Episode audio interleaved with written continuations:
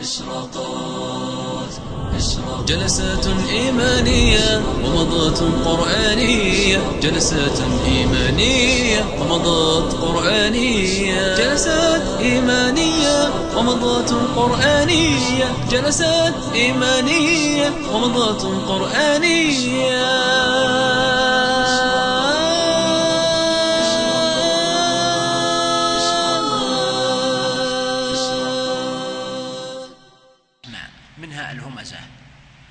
في جميع المصاحف وكتب التفسير وكتب الحديث أيضا.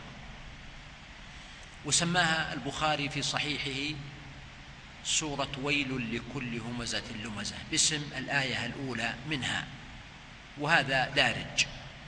كما سماها الفيروزبادي في كتابه بصائر ذوي التمييز بسورة الحطمة لورود الحطمة فيها. وهي سورة مكية بإجماع المفسرين والعلماء. وعدد آياتها تسع. أما سبب النزول فمن أهل العلم من يحمل نزول الآية على حال معينة.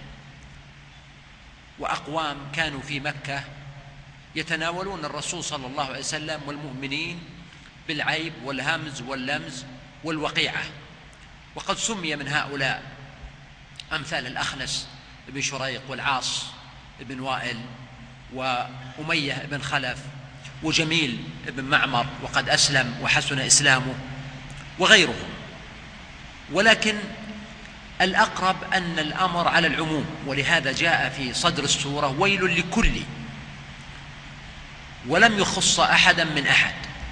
وهذه طريقة متبعة في القرآن الكريم ولهذا يقول العلماء دائما العبرة بعموم اللفظ لا بخصوص السبب. والله تعالى يطوي ذكر كثيرا من هؤلاء كثير من هؤلاء لأنه لا مصلحة في ذكرهم وليبقى الباب أمامهم مفتوحا وليؤخذ النص على إطلاقه وعموميته. ولا شك أن هذا فيما أخذ مهم.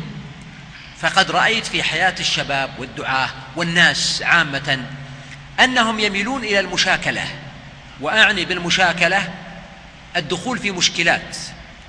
فإذا سبك أحد اعتبروا أن الكمال والقوة والمروءة هو أن تسبه وتعيبه. بينما قد يكون الأفضل هو الإعراض وهو الذي أشاد الله به وإذا سمعوا اللغو أعرضوا عنه. وأحيانا أنت إذا تشاكلت مع شخص تكون بين خيارات. إن دخلت معه في كلمة وقيل وقال. صعب عليك الخروج لأنك إن خرجت اعتبر أن هذه هزيمة. فالكلمة الأخيرة صارت له. وإن ضللت معه تقاوله وترده وترد وتعطيه الصاع صاعين أو حتى صاعا واحدا معناه أن هذا استنزف جهدك وطاقتك. ولهذا يكون الصفح والإعراض أولى ويكون الرد من خلال الأعمال الإيجابية وليس من خلال المهاترات والردود التي قد تستفز الناس لكن في المحصلة النهائية ليس من ورائها فائدة. فالله تعالى يفتتح هذه السورة العظيمة بقوله سبحانه ويل.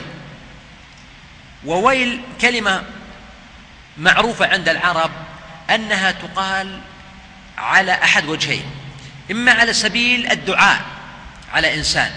ويل له يعني دعاء عليه وهو دعاء بالثبور والعذاب. ولهذا غالبا الويل يكون مقرونا بالثبور. فيقال فلان يدعو بالويل والثبور وعظائم الأمور. مما يدل على أن الويل شر يصيب الإنسان في دنياه أو في آخرته.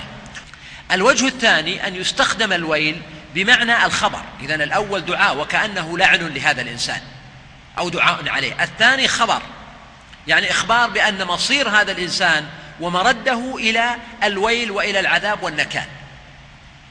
وأصل كلمة ويل كما يقول كثير من أهل اللغة أنها مأخوذة من كلمتين. كلمة وي فإن الإنسان إذا أصابته مصيبة أو نزلت به نازلة عادة ما يقول وي هكذا. ثم يقول لي وي اللي عبارة عن حرفين الواو والياء. ثم يقول لي له يعني. الوي هذه له. ثم بعد ذلك ألحقت اللام بها على سبيل الاختصار. ويله ويلي ويلها ثم صارت الكلمة كأنها منحوتة من كلمة وي التي تقال عند نزول النازلة وكلمة لي التي هي فيها لام اللام مع ياء المتكلم. فهذا معنى كلمة ويل. وقد جاءت ويل في القرآن الكريم في مواضع كثيرة تربو على عشرة مواضع. على سبيل المثال في الله سبحانه وتعالى توعد اليهود بالويل في قوله سبحانه فويل للذين يكتبون الكتاب بأيديهم ثم يقولون هذا من عند الله ليشتروا به ثمنا قليلا. وتوعد المطففين ويل للمطففين. وتوعد الذين الظالمين فويل للذين ظلموا. وتوعد اصنافا من أصحاب المعاصي سواء كانت معاصيهم في حق الله سبحانه وتعالى أو كانت معاصيهم في حق العباد بالظلم أو البغي أو العدوان أو التطفيف أو غير ذلك. فوردت هذه الكلمة في مواضع كثيرة جدا من كتاب الله عز وجل. الله تعالى أيضا هناك كلمة أخرى قريبة منها وهي كلمة ويح. فهي خير منها فإنها كلمة توجع. كلمة توجع الإنسان يعني نزل به شيء فأنت تتوجع وتتعزز له تقول ويحه. وقد يتوسع في استعمالها. فالله تعالى هنا يفتتح السورة بهذا الويل. ويل ولم يقل إنه لفلان أو فلان وإنما قال لكل وكل من ألفاظ العموم. اذا السياق في القرآن يتوعد كل من اتصف بهذه الصفات الصفات. وهذا إشارة إلى أن الأمر يتعلق بأخلاق وصفات معينة. فليست المشكلة أو الحرب مع أحد بعينه وإنما مع الشر. والأشرار والكفر والكفار مع الخصال الذميمة فإذا تخلوا عنها لم يكن بيننا وبينهم إشكال. ولهذا لما أرسل النبي صلى الله عليه وسلم علي بن أبي طالب على رأس جيش إلى خيبر وقال أدعوهم إلى شهادة أن لا إله إلا الله وأن محمدا رسول الله فلما ذهب علي والنبي عليه الصلاة والسلام قال امضي على رسلك لم يلتفت ولكنه وقف وقال يا رسول الله. نقاتلهم حتى يكونوا مثلنا؟ فقال له النبي صلى الله عليه وسلم نعم. إذا القضية قضية المبدأ وقضية الدين وليست مشكلة شخصية مع فرد أو قبيلة أو طائفة من الناس. فهنا الله تعالى يقول ويل لكل. همزة لمزة. وذكر وصفين. وكلاهما مبني على وزن فعله. فعله همزة. وهذه صفة فيها مبالغة وفيها ثبوت فهي صفة ثابتة بمعنى أن ما كان هذا بابه مثل لما تقول فلان ضحكه يعني إيش ضحكه كثير الضحك وأيضا الضحك طبيعة عنده ما يستطيع يتخلى عنه. وكذلك لما تقول فلان لعنه يعني لعان اللعن والعياذ بالله على لسانه حتى لما يحب أحد يمكن من باب الإطراء له قد يشتمه ويعتبر هذا يعني تحبب إليه كما ورد أن تحيتهم لعنة. فهكذا همزة ولمزة هي صفة ثابتة مستقرة لهذا الشخص. إذا المقام ليس مقام حالة خاصة فإن البشر كما قال النبي صلى الله عليه وسلم كل ابن آدم خطاء والإنسان قد يزل لسانه في حق شخص. لكن فرق من بين من قد تكون هذه حالة عارضة ويستغفر منها ويحس بالخطأ وبين آخر أصبح الهمز واللمز جزءا من تكوينه وشخصيته فهو لا يستطيع أن يعيش بدونه فهو عنده مثل الطعام والشراب والهواء والنوم لا يستطيع أن يستغني عنها لأن هذا تكوينه وتركيب شخصيته الله توعد من كان هذا شأنه. فكلمة همزة لمزة تدل وتعطي هذا المعنى. طيب ما معنى همزة ولمزة وما هو الفرق بينهما؟ بعض أهل العلم كابن قتيبة يقولون ليس بينهما فرق. وقد ذكر هذا ابن الجوزي في زاد المسير وغيره أن الهمزة واللمزة بمعنى واحد. والمقصود هو الذي يعيب الناس ويشتمهم ويسبهم في حضورهم وغيابهم سرا وعلانية بالقول وبالفعل. هذا هو الهمزة اللمزة وهما مجتمعتان. ولهذا يقول هؤلاء إن هاتين الكلمتين تقال على سبيل المشاكلة وهناك كلمات عربية معروفة. يعني تقال على سبيل المشاكلة مثل ما نقول فلان وعلان. ليس المقصود أن فلان شيء وعلان شيء آخر لكنها كلمة تقال جنبا إلى آه، جنب. فقالوا إن همزة ولمزة على سبيل المشاكلة وإلا فمؤداهما واحد وهو الشخص الذي يقع في الناس بحضورهم بغيابهم بالحق بالباطل بالقول بالفعل فهذا هو الهمزة اللمزة. وهذا لا بأس به وقد يعززه أن الله سبحانه وتعالى لم يعطف إحداهما على الأخرى وإنما قال همزة اللمزة. ولكن قد يقال إنه إذا وجد قول يدل على معنى جديد يخص كل واحدة منهما فهو أولى يعني حمل كل واحدة على معنى خاص. ولهذا الأكثرون على التفريق بين الهمزة واللمزة وأقوال كثيرة جدا ولا تختلف لأن مؤداها في النهاية واحد وتقرب من عشرة أقوال. ولكن الذي نختاره على سبيل التقريب أن الهمز بالزاي قريب مما يقوله أهل اللغة يقولون همز فلان الهمز هو الكسر كسر الشيء. لما يكون عندك عود وتريد أن تكسره فتضعه على رجلك ثم تكسره هذا يسمونه همزا فهو كسر الشيء.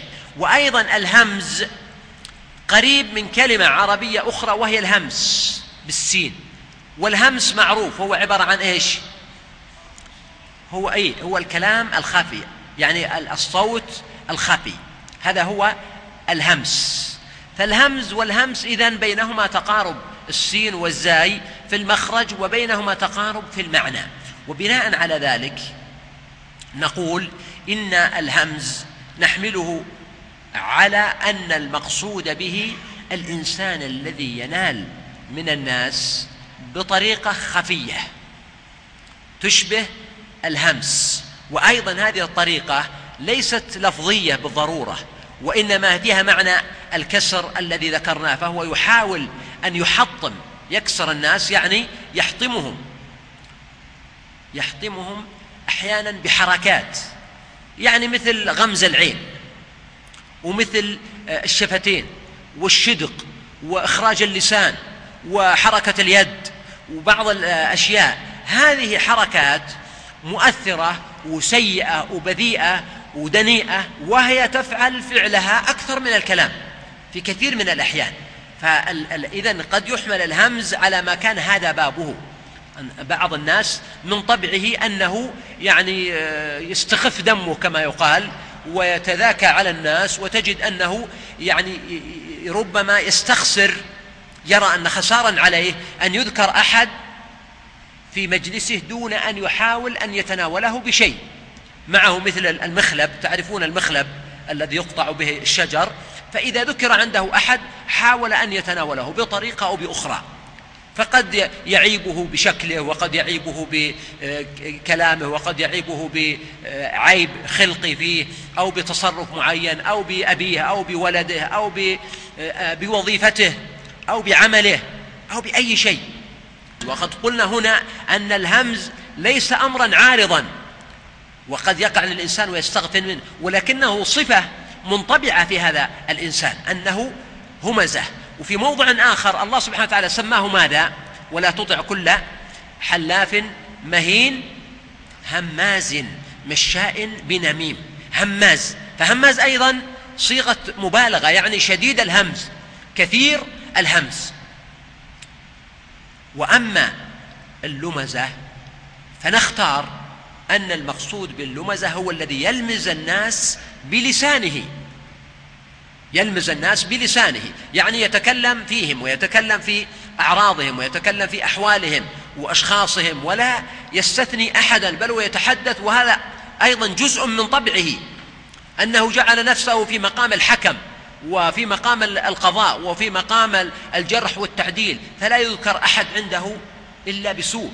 وبعض الناس كأنما ينفق من جيبه فلو ذكر أحد بخير ضاق صدره. وصحيح أن الله سبحانه وتعالى لما ذكر هذه الآيات ذكرها عن مسلم ولا عن كافر؟ عن كافر. لكن أيضا سياق الله سبحانه وتعالى الآيات هذه في مقام الويل والوعيد ليست مقصورة على أحد. وكما قال حذيفة رضي الله عنه في تفسير قوله تعالى ومن لم يحكم بما أنزل الله فأولئك هم الكافرون فقال بعضهم إننا نرى أن هذه نزلت في بني إسرائيل. فقال حذيفة نعم الإخوة لكم بنو إسرائيل إن كان لهم المر ولكم الحلو. يعني أن الله تعالى يعيب على زعماء قريش عيوب ثم يفعلها المسلم ولا يؤخذ بهذا. ما يصير. ولا يذكر الله تعالى عيبا في القرآن أو صفة رديئة عن أهل الكتاب أو عن المشركين إلا والمقصود تحذير المسلمين منها ونهيهم عنها. ويكفي شرا وسوءا وقبحا بها أنها من أخلاق الكافرين أو من أخلاق الفاسدين. إذا بعض الناس ربما يكون لا يحب أن يذكر عنده أحد إلا بسوء فإذا ذكر أحد بخير ضاق صدره وكأنه ينفق من جيبه وهذا دليل على رداءة الطبع وعلى الحسد وعلى الحقد. بينما لو شاء لقال غير ذلك. فإنه يستطيع أن يقول كلاما حسنا بدلا من أن تذكر الخصلة السيئة في هذا الإنسان وهب أنها صحيحة اذكر الخصلة الحسنة فيه. وبدلا من أن تعيبه أثني عليه بالخير. ولو أن الإنسان أخذ يجمع أخطاء الناس ما انتهى أبدا. وأصبح مجمعا للأوبئة والأمراض والقمامة. لكن إذا جمع صوابات الناس أصبح مجمعا للكمالات والفضائل. فهذا معنى عظيم جدا وهو يرجع إلى طبيعة الشخصية فالإنسان الذي عنده كرم في شخصه وعنده مروءة يستعيب أن يقع في أعراض الناس. ولو اضطر إلى ذلك لأخذ بالقدر المعتدل منه. ولهذا النبي صلى الله عليه وآله وسلم يعني كان كثير ذكر الناس بالخير. والعلماء صنفوا في الفضائل كتبا كما صنف الإمام أحمد. وأهل السنن كالبخاري ومسلم وغيرهم وغيرهم يذكرون في كتبهم الفضائل.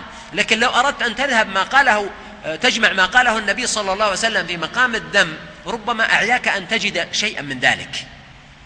فهذا معنى مهم جدا. ومع هذا الإنسان قد يكون محتاجا إلى أن يتكلم في الناس. كما وقع من العلماء مثلا في باب الجرح والتعديل فلان ضعيف وفلان متروك وفلان آه، في كذا وفلان مدلس إلى غير ذلك. وأقول إن الكلام في الناس في مثل هذا جائز بثلاثة شروط. الشرط الأول أن يكون لحاجة. أما لو كان المقام مقام أننا نقطع عنا عناء الطريق بتناول أعراض الناس والتفكه فيها أو سهرة ممتعة اجتمعنا ونحن نتكلم هذا زايد وهذا ناقص وهذا فيه وهذا ما فيه. هذا مذموم وإنما ينبغي أن يكون الكلام لحاجة وإنما تكلم علماء الجرح والتعديل في هذا الباب لما فيه من حفظ حديث الرسول عليه الصلاة والسلام. الأمر الثاني أن يكون المتكلم أهلا للكلام ممن يؤخذ عنه. فإذا تكلم في مقام الجرح والتعديل كان ينبغي أن يكون من أهل هذا الفن ولهذا كتب العلماء كالذهبي والسخاوي والأئمة وتكلموا في من يؤخذ قوله في الجرح والتعديل. يعني ليس كل أحد يؤخذ كلامه لأنه قد يكون هو بحاجة إلى من يعدله فلا يؤخذ كلامه في الناس ولا يتكلم إلا الأئمة والعلماء. أما أن تأتي لإنسان ربما لا يكون عنده معرفة وهو نكرة بحد ذاته ثم يتكلم ويقول والله هذا دين لا بد أن نبين. طيب أصلا من يسمعك من الناس وإنما تضر نفسك؟ الشرط الثالث أن يكون ذلك بعدل. بعدل فيتكلم الإنسان بإنصاف ولا يظلم ولا يبخس ولا تأخذ العزة بالإثم. وكم من إنسان يعني داخله في هذا الباب شيء من حظ النفس أو الهوى أو التحامل أو الكراهية أو المعاصرة. والعلماء يقولون أحيانا المعاصرة حجاب. الشخص الذي تعاصره لا تدري فضائله. ولذلك تثني على أئمة متقدمين وربما لا تعرف بعض ما نسب إليهم وبعض ما لقوا في حياتهم من العناء والتعب. لكن بعد الموت يصبح للمرء نوع من القداسة فيذكره الناس ولا يذكرون إلا محاسنه في الغالب. بينما المعاصرة حجاب تجعل أن بعض الناس يستكثر أن يثني على صاحبه أو يمدحه أو يقول فيه خيرا فلا بد أن يكون الكلام في الناس بعدل. وإنصاف وما أقل هذا ما أقل الإنصاف. ولم تزل قلة الإنصاف حائلة بين الرجال ولو كانوا ذوي رحم. والنيل من الناس الهمز واللمز له أربع درجات. قد يكون الهمز واللمز ولا أسميه همزا ولمزا لكن الكلام في الناس. قد يكون الكلام في الناس مباحا مثل ما ذكرناه قبل قليل بشروطه. وقد يكون مكروها. متى يكون مكروها؟ إذا كان أصله صحيح وله حاجة ولكن الإنسان ربما استطرد فيه وربما زاد وداخله نوع من حظ النفس فهذا يدخل في باب الكراهة وإن كان أصله مباح. وقد يكون محرما مثل كون الإنسان ينال الناس بظلم وسوء وغيبة وبغي وعدوان فهذا محرم. وقد يكون وهي الحالة الرابعة يخشى على صاحبه والعياذ بالله من الكفر وهو ما إذا تناول الناس لدينهم وإيمانهم وسبهم بدينهم وإيمانهم وعيرهم بطاعتهم وتقواهم. كما قال الله سبحانه وتعالى ولئن سألتهم ليقولن إنما كنا نخوض ونلعب. قل أبي الله وآياته ورسوله كنتم تستهزئون. لا تعتذروا قد كفرتم بعد إيمانكم. وقد كان بعض المنافقين يسبون أصحاب محمد صلى الله عليه وسلم ويقولون ما رأينا مثل قرائنا هؤلاء. أكذب ألسنا ولا أرغب بطونا ولا أجبن عند اللقاء. يقول هؤلاء دورهم ابحث عنهم عند الوجبات والصحون والأكل وألسنتهم تلوق الكلام لوقا ولا آه، تتورع وهم جبناء. بينما في الواقع إن كانوا هم أعف الناس لسانا وأعف الناس فرجا وأعف الناس يدا وأعف الناس بطنا وهم أشجع الناس في المواقف. ويل لكل همزة لمزة. نرجع إلى السؤال. همزه لمزة. هل معناهما واحد أو معناهما مختلف؟ خطر في بالي قول جيد ولم أرى من ذكره في هذا المقام وهو أن نقول إن الهمزة واللمزة من الألفاظ التي يقول فيها العلماء إنها إذا اجتمعت اختلفت وإذا تفرقت اتفقت. يعني إذا قلنا هماز فهو هماز لماز وكذلك إذا قلنا لماز فهو أيضا هماز. لكن إذا ذكرناهما معا كما في هذا السياق فكل واحد منهما يحمل على معنى مثل الفقير والمسكين مثل الإيمان والإسلام. إذا اجتمعت في سياق واحد حمل كل واحد منها على معنى. وإذا افترقت أو ذكر أحدهما دون الآخر دخل الآخر فيه تبعا أو احتمالا. ثم قال سبحانه الذي جمع مالا وعدده. هذا هو الهمزة اللمزة. الله سبحانه وتعالى أعطاه وصفا آخر. ليس هو الوصف الأول.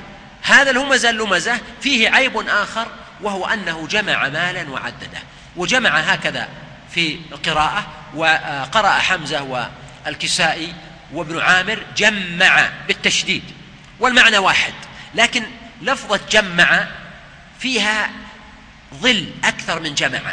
تدل أولا على أن الجمع أخذ واستغرق عنده وقتا طويلا ليس في يوم ولا أسبوع ولا شهر ولا سنة وإنما هو يجمع.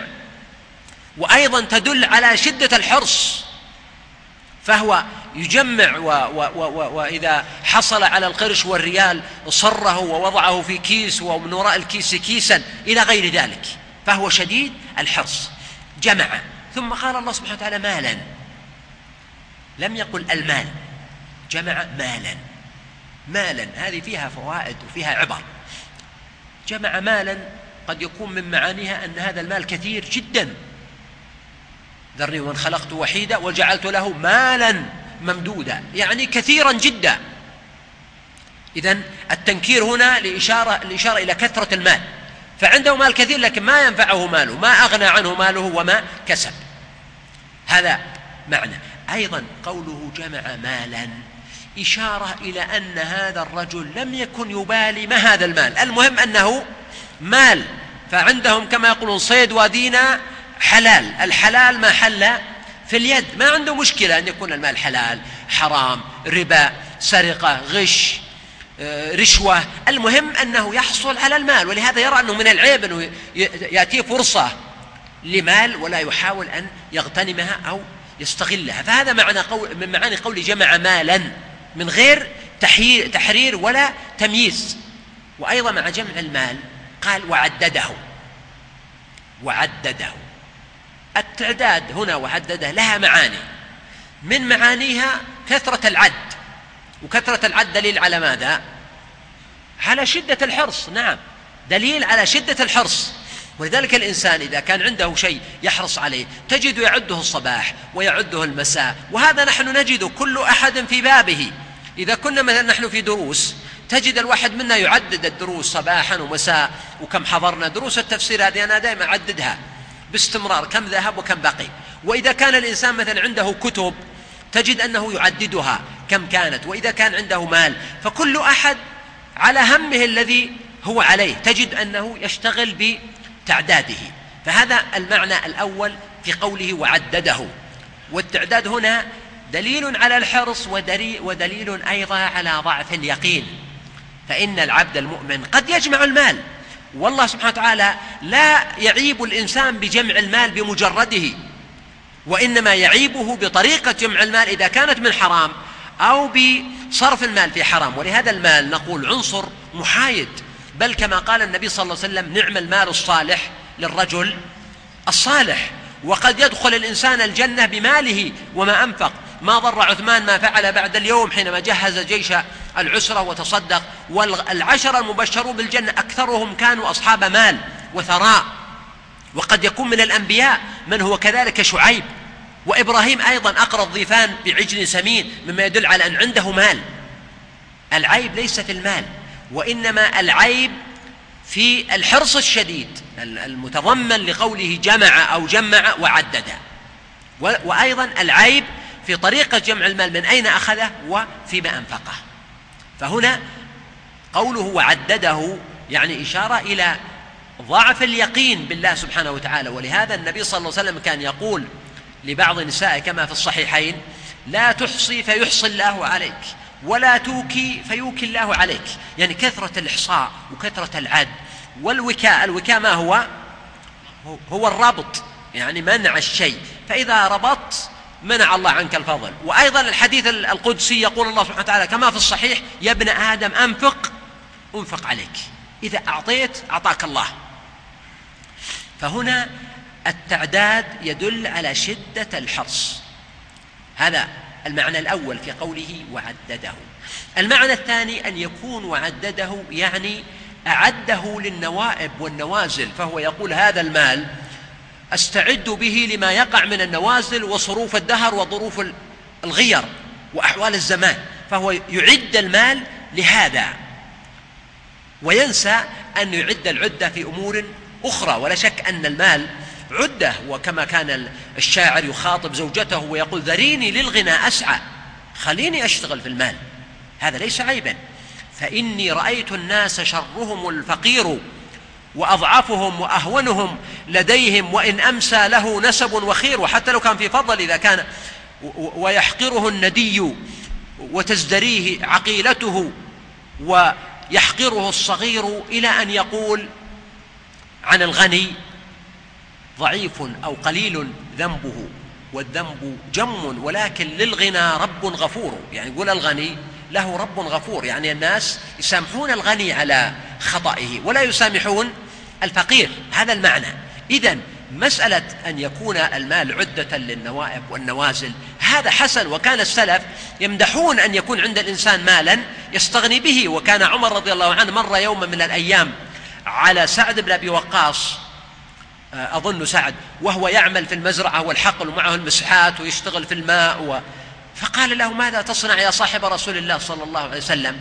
قال إني أستغني به عن الناس كما قال صاحبكم وحيحة ابن الجلاح. استغني أو مت استغني أو مت ولا يغررك ذو نسب من ابن عم ولا عم ولا خالي. إني أظل على الزوراء أعمرها.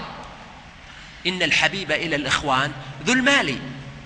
لو احتجت إلى الناس بالمال أرقت ماء وجهك وربما لم تحصل منهم على شيء وصدق الشاعر إذ يقول ولو سئل الناس التراب لأوشكوا إذا قيل هاتوا أن يملوا ويمنعوا. يعني أول مرة ممكن يعطيك الإنسان حفنة من التراب ما عليه؟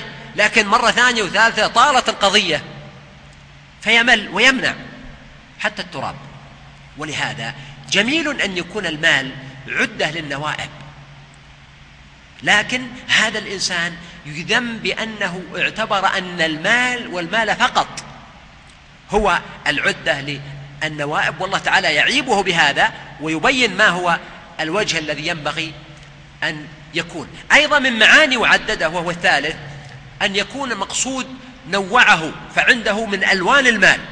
والعرب يسمون ذلك كله مالا الإبل والبقر والغنم والذهب. والفضة والدولار والدينار والريال والأراضي والعقار والمزارع والشركات عنده ألوان وصنوف. أيضا هذا ليس بذاته عيبا. فالتعداد والتنوع في المال ليس معيبا بذاته. ولا جاء سياق القرآن ليعيب هذا الفعل بذاته وإنما ليعيب تصرف هذا الشخص وإفراطه وأن المال أصبح عنده هو المعبود. والرب المطاع فإياه يعبد وله يصلي ويسجد حتى إنه قد يحلل الحرام ويحرم الحلال ويترك الواجب ويقطع الرحم بسبب هذا المال الذي جمع مالا وعدده. لماذا؟ يحسب أن ماله أخلده. هذا العيب. يحسب يظن أن ماله أخلده. والغريب هنا الله سبحانه وتعالى ذكر الفعل أخلده فعل ماضي أخلده فيما مضى لم يقل يحسب أن ماله يخلده أخلده. وقد يكون هذا على سبيل السخرية به يعني كأن هذا الرجل لما جمع المال وعدده وصرره وأخفاه وفي المستودعات وفي الأرصدة وفي البنوك وفي أماكن مختلفة هنا هذا الإنسان يظن أن الأمر انتهى. وأصبح في عداد الماضي إن هذا الإنسان أصبح من الخالدين. الله تعالى يقول له لا. لا. هذا المال لا يخلدك وسوف نعرف. قوله سبحانه يحسب أن ماله اخلده هذا يشير إلى معنى الخلود. من طبيعة الإنسان أنه يتطلع للخلود. أو لا؟ بلى. الدليل. قال يا آدم هل أدلك على شجرة الخلد و وملك لا يبلى. ما نهاكما ربكما عن هذه الشجرة إلا أن تكونا ملكين أو تكونا من؟ من الخالدين. اذا أغرى آدم وحواء بفكرة الخلود. تخلد تبقى. ولهذا العلماء سبحان الله صبري القبان وغيره كتبوا دراسات عن محاولات العلماء في أمريكا وروسيا وأوروبا وغيرها من بلاد العالم في إطالة عمر الإنسان وحلم الخلود. والخلود في الدنيا محال ولكنه في الآخرة حق. فالإنسان عنده رغبة في الخلود وتطلع إليه. ومن هنا الله سبحانه وتعالى قال يحسب أن ماله اخلده هذا الإنسان يرغب في الخلود مثل رغبته في المال. الرغبة في المال وجمع المال هذه رغبة فطرية لا يعاب عليها وإنما المعيب هو الأسلوب الخطأ. كذلك ما يتعلق بالخلود التطلع للخلود مطلوب أو ليس مطلوبا؟ مطلوب في الدنيا وفي الآخرة. بالحق لا بالباطل وليس بالمال وحده يخلد الإنسان. إذا قوله يحسب أن ماله أخلده يعني أن هذا الإنسان كان يتوقع الخلود. هل كان يظن أنه لا يموت لأن عنده مال؟ يعتقد أنه قد يعطي ملك الموت رشوة مثلا؟ لا. إذا ما معنى؟ كيف كان يظن هذا الإنسان أن ماله أخلده؟ يحتمل أن يكون يحسب أن هذا المال أطال عمره. لأن هذا الإنسان يأكل جيدا وينام جيدا وعنده أموال من أجل العلاج وغير ذلك من وسائل الارتفاق في الحياة الدنيا. وهذا قدر من حق قدر من الآن نجد أن معدل عمر الإنسان في أوروبا أو أمريكا أطول من معدل عمر الإنسان في بلاد آسيا وأفريقيا والبلاد التي هي أقل تقدما أو البلاد المتخلفة. والسبب معروف. العناية الطبية والصحية الراحة النفسية الاستقرار من أسباب طول عمر الإنسان. وبمقابل ذلك فإن الإهمال والقهر أحيانا والحرمان وغيرها هي من أسباب تسارع الإنسان إلى الكآبة والمرض والموت. هذا معروف. لكن أيضا في المقابل فإن كثرة المال ليست سببا في في طول العمر. بل في الغالب أن المال يكون قرينا لسرعة الموت لأن صاحب المال وهذه معروف يكون عنده أعمال ويكون عنده انشغالات ويصاب بالسكر ويصاب بالضغط ويصاب بالجلطة ويصاب بالكوليسترول ويصاب بالقولون وأمراض مخصصة للمال أصحاب المال والأعمال والضغوط التي تواجههم. فليس المال مدعاة للخلود وطول العمر. هذا معنى.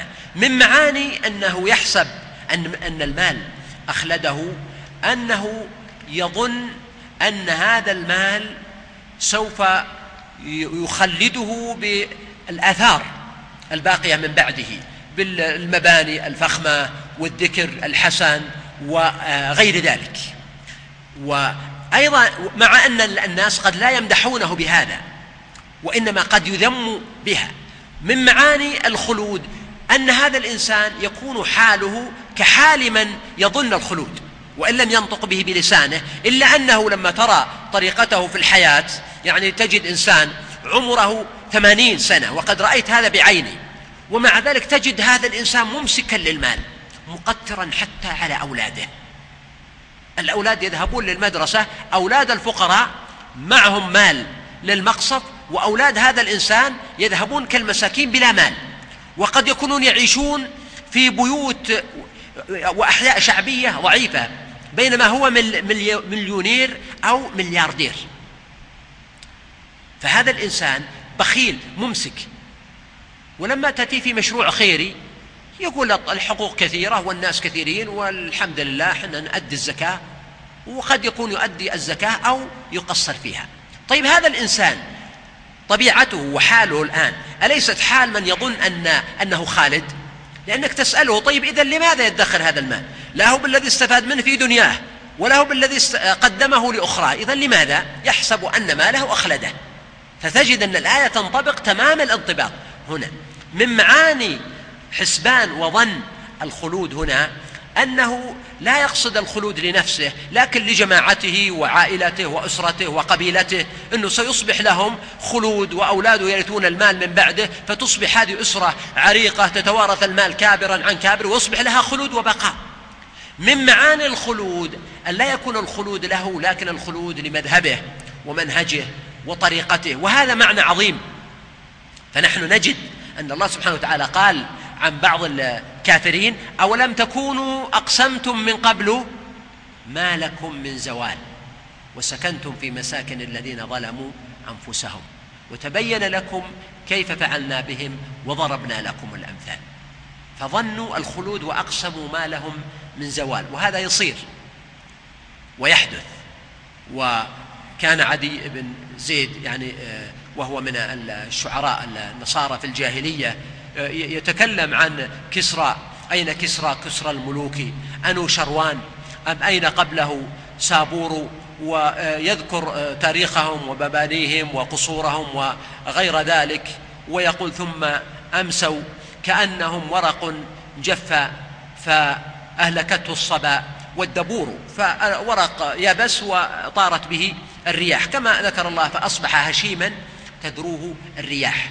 فهنا تجد اليوم على سبيل المثال أن العقيدة الشيوعية كانت تتكلم عن الفردوس الموعود وأن العالم كله سوف ينتهي إلى نظام شيوعي موحد. وفردوس أليس هذا حسبان الخلود؟ أنهم يظنون أن مرد الحياة البشرية إليهم وهم يخلدون؟ وبالمال أيضا لأنهم يظنون أنهم بتأميم المال والتصرف فيه يقع لهم هذا. ومثل ذلك تماما النظام الرأسمالي الآن الذي يتكلم عن نهاية التاريخ من منطلق المال والثروة التي تملكها هذه القوى العظمى تحسب أن نهاية التاريخ أن يستقر النظام الذي هم يديرونه ويقومون عليه وانتهى كل شيء ولم يبقى للحضارات والأمم والشعوب الأخرى مجال. فهذا من حسبان الخلود. يحسبون أن ما لهم أخلد مذاهبهم ونظرياتهم ومناهجهم وليس بالضرورة خلود لأشخاصهم وأفرادهم. قال الله سبحانه كلا. هذا الخلود موهوم وكلا لفظ زجر ولفظ نفي وما بعدها يعني يدل على أن أن الأمر منقوض لما يدعونه. فلما يقول الله سبحانه وتعالى كلا يشير بأن هذا الحسبان باطل. يعني الخلود لا يكون بالمال وحده. وقد يكون المال سببا في ذم الإنسان وعيبه.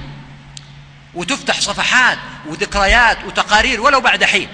وإنما الخلود يكون بالعمل الصالح.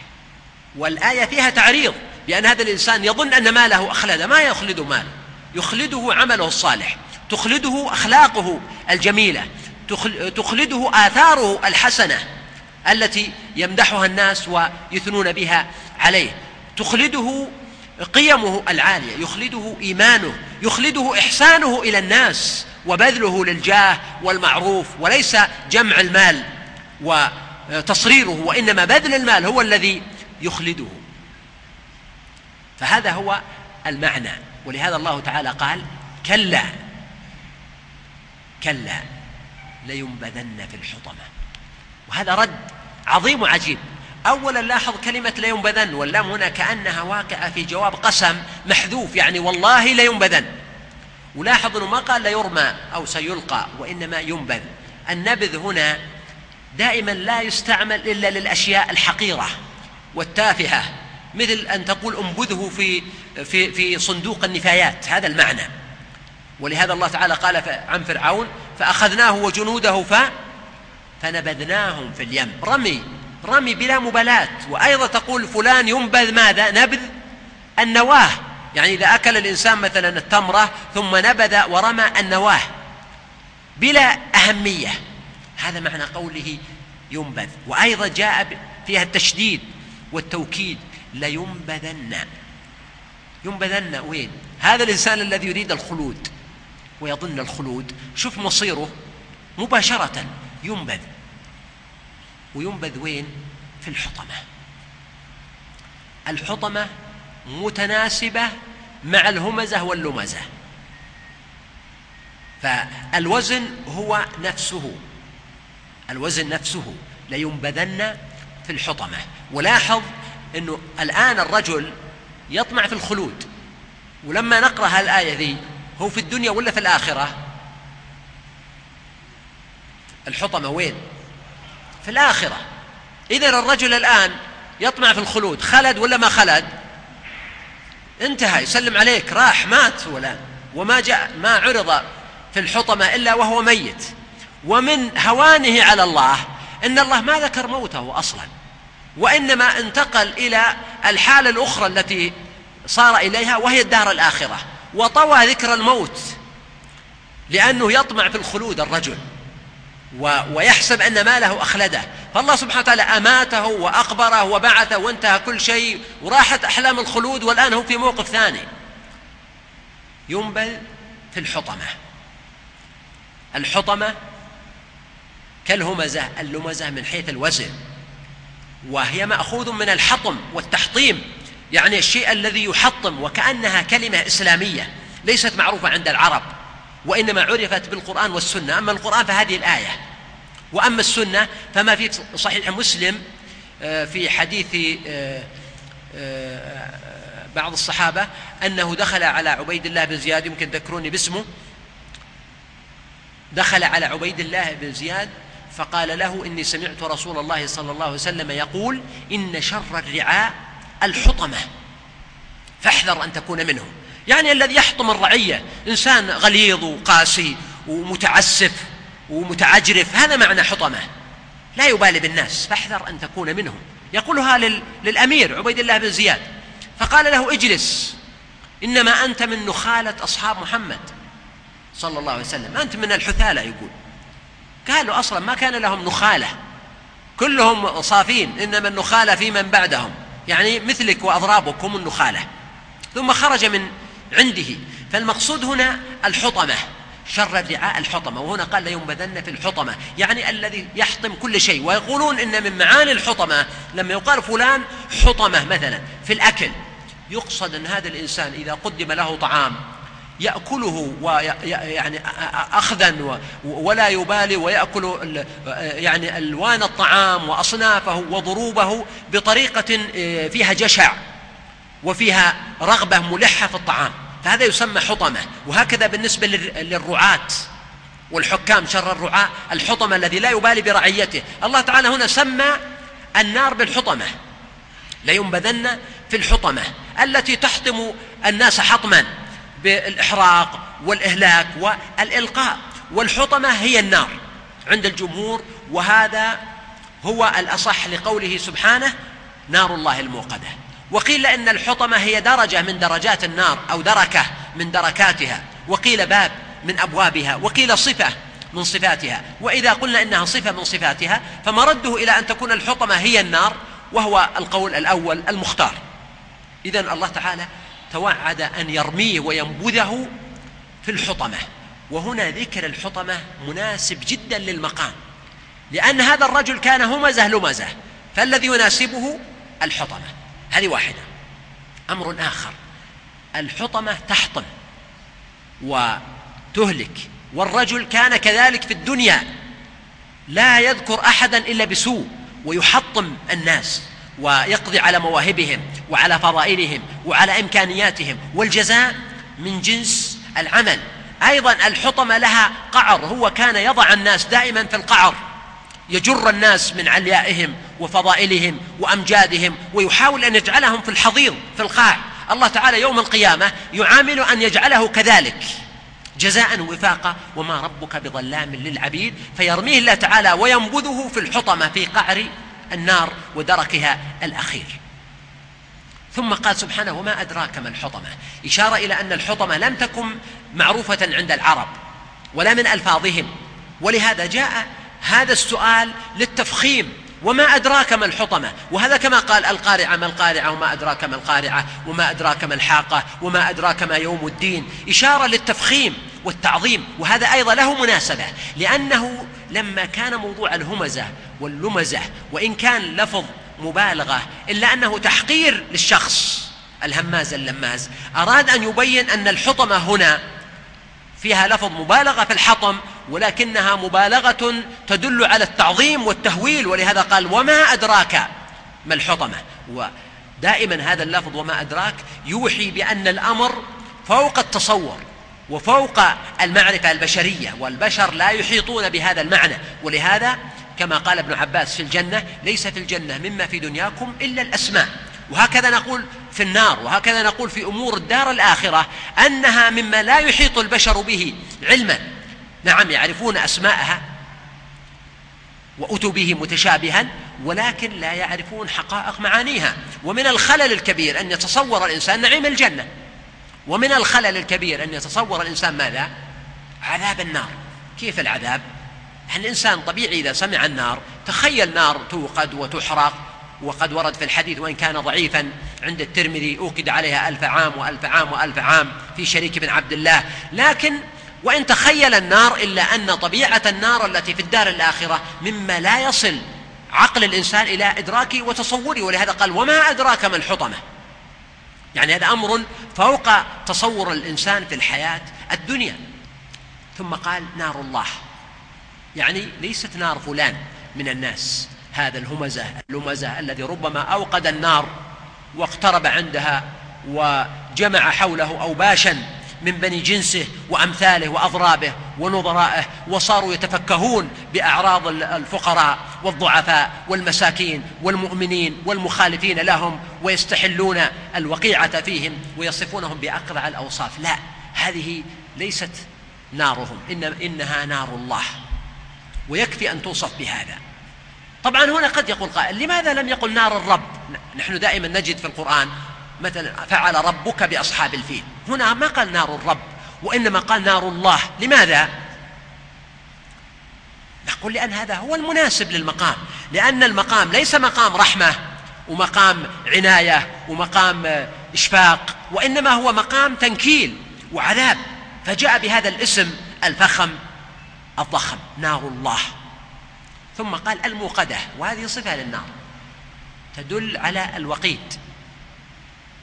تدل على أن النار موقدة أمس واليوم وغدا إذا نقول هذه النار موقدة موقدة منذ شاء الله أن يخلقها ويوقدها. وهي الآن ونحن نتكلم هذا الكلام هي موقدة أيضا. وهي موقدة في يوم الدين حينما يردها الناس الذين كتب لهم أن يصطلوا بها ويقاس حرها وسعيرها. ومن هنا قال العلماء إن النار مخلوقة. كما قال صاحب الطحاوية قال والجنة والنار مخلوقتان لا تفنيان أبدا ولا تبيدان.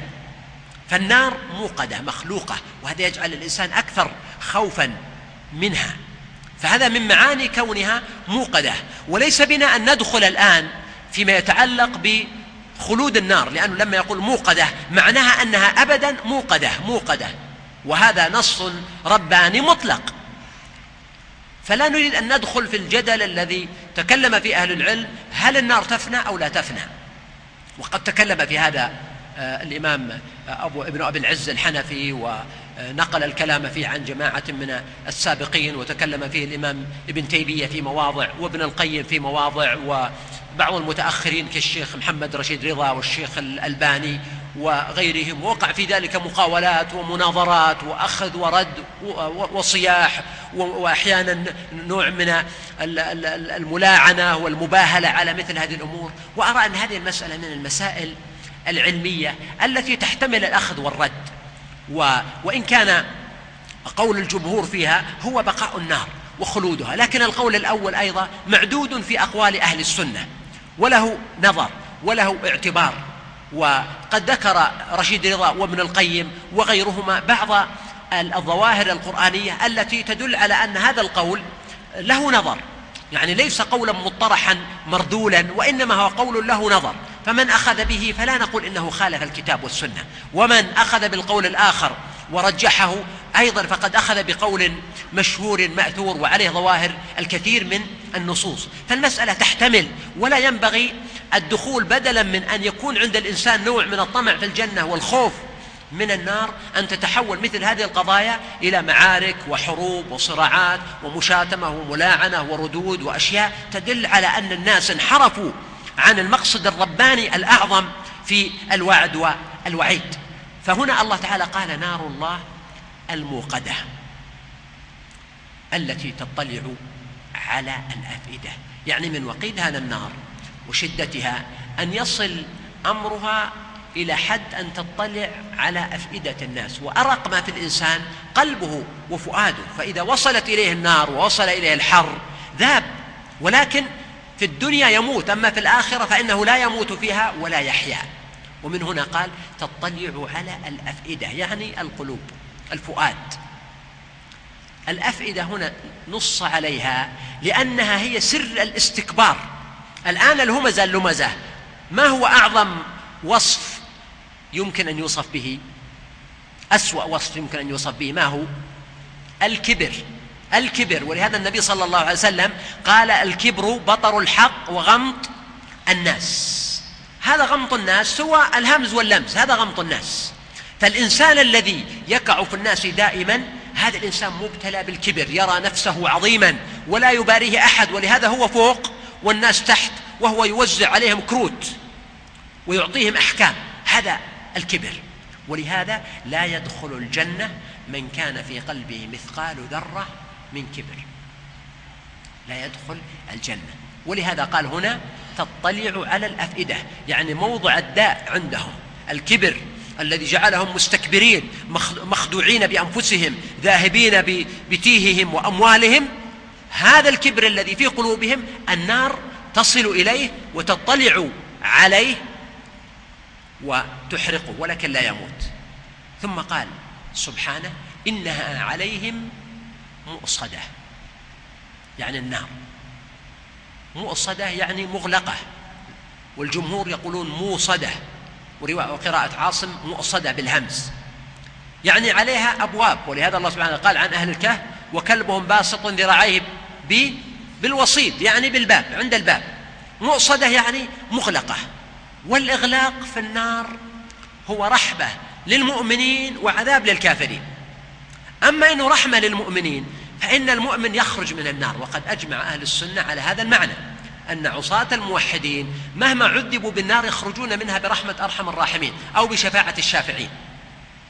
فيكون وجود الباب بالنسبة لهم فرجا ومخرجا. أما بالنسبة لأولئك الكفار الذين لا خروج لهم ولهم الخلود ولهم الأبد فالباب بالنسبة لهم مزيد من العذاب لأنه كلما رأى الباب تطلع. ولهذا هم يقولون ربنا أخرجنا منها فإن عدنا فإنا ظالمون. يطمعون بالخروج ويتطلعون إليه وينتظرونه والأبواب توحي لهم بهذا مثل السجين الذي ينتظر الخروج. كلما رأى الباب جاءه وراوده حلم الخروج وإذا رأى قعقعة الباب قال ربما عسى ولعل. فهكذا هم فالنار بالنسبة لهم سجن. الله تعالى وصفها بأنها مؤصدة يعني مغلقة لكن هذا الإغلاق ليس إغلاقا سهلا يسيرا لا في عمد ممددة.